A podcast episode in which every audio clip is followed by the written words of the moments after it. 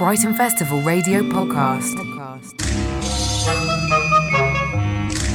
Here with Hilary Cooke, the twenty-six Letters programmer. So you're going to just tell us about a few of the highlights that are going on within the festival this year. Obviously, we've got Anthony Brown, who's the current Children's Laureate, almost coming to the end of his residency with that. But he's doing two events for us this year, isn't he?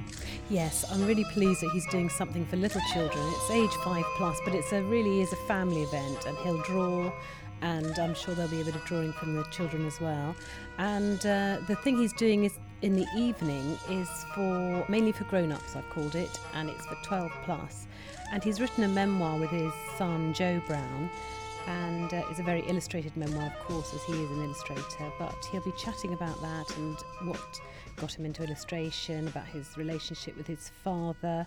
And um, I mean, one of the interesting things about this memoir is the gorilla that um, Anthony draws over and over again in different books is based on his dad, who uh, I think died at uh, quite a significant point in Anthony's youth. So it's quite a touching, lovely story, and I think it would definitely worth coming to see him talk about that. Okay, so that looks like a interesting evening for the grown-ups. Um, moving on to the uh, other interesting evening, it looks like, or it sounds like, with the uh, martial arts man, Chris Bradford, who's going to be talking to us about uh, samurais and ninjas. I hear he's going to be performing some uh, manoeuvres for us as well. Yes, definitely. He is fantastic. He has written the Young Samurai series, which is very popular Um, with young, youngish boys, and um, he does loads of uh, martial arts. He does samurai sword stuff on stage, he does karate, kickboxing, and he's actually a black belt in Taijutsu, which is the secret fighting art of the ninja. Wow.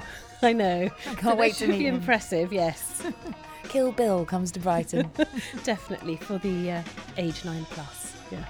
Right, okay. We're going to be learning some skills that night. I could deal with a bit of that. Um, also, we've also got another quite intriguing event that's going to be going on, which is more of a drawing and graphics event, which is obviously going to be almost like a live comic being put together before our very eyes. Tell us a bit about that one.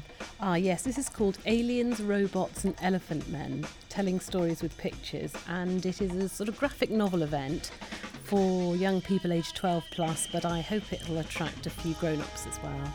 And it has all, all local artists and illustrators. Chris Riddell, who's written, who has illustrated lots of children's books, as well as being a political cartoonist for The Observer. And he'll be there with Paul Collicut and Boo Cook, talking about graphic novels, talking about how, as you're an illustrator, how you can work for older young people into adults.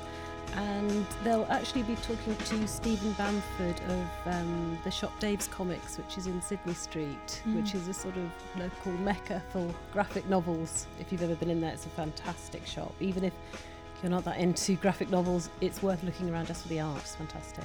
And it's almost like, you know, I guess teenagers, once they get beyond a certain age, aren't massively into their, or think maybe that they shouldn't be reading comics or kind of being into that kind of world anymore. But it is, you know, still quite prolific. It is. I think I think there's a some people are a bit snobbish about books and think pictures in books and think that once you get past eleven years old, you shouldn't be having um, pictures in your books. But actually, graphic novels are a completely different art form, almost more like film than illustrated books. I mean, you have to read them in a different way. It's sort of you're reading the pictures and the words at the same time. And I think it's a very interesting world to explore. And hopefully, they will be drawing on the afternoon and uh, possibly creating a little comic to give away, which would be fantastic. Oh wow! So a nice little souvenir to take home from the festival as well. Definitely, I can't promise, but um, I think that's what Steve from Dave's Comic is trying to uh, persuade them to do. So that'd be nice. Fantastic. Well, thank you very much for talking to us.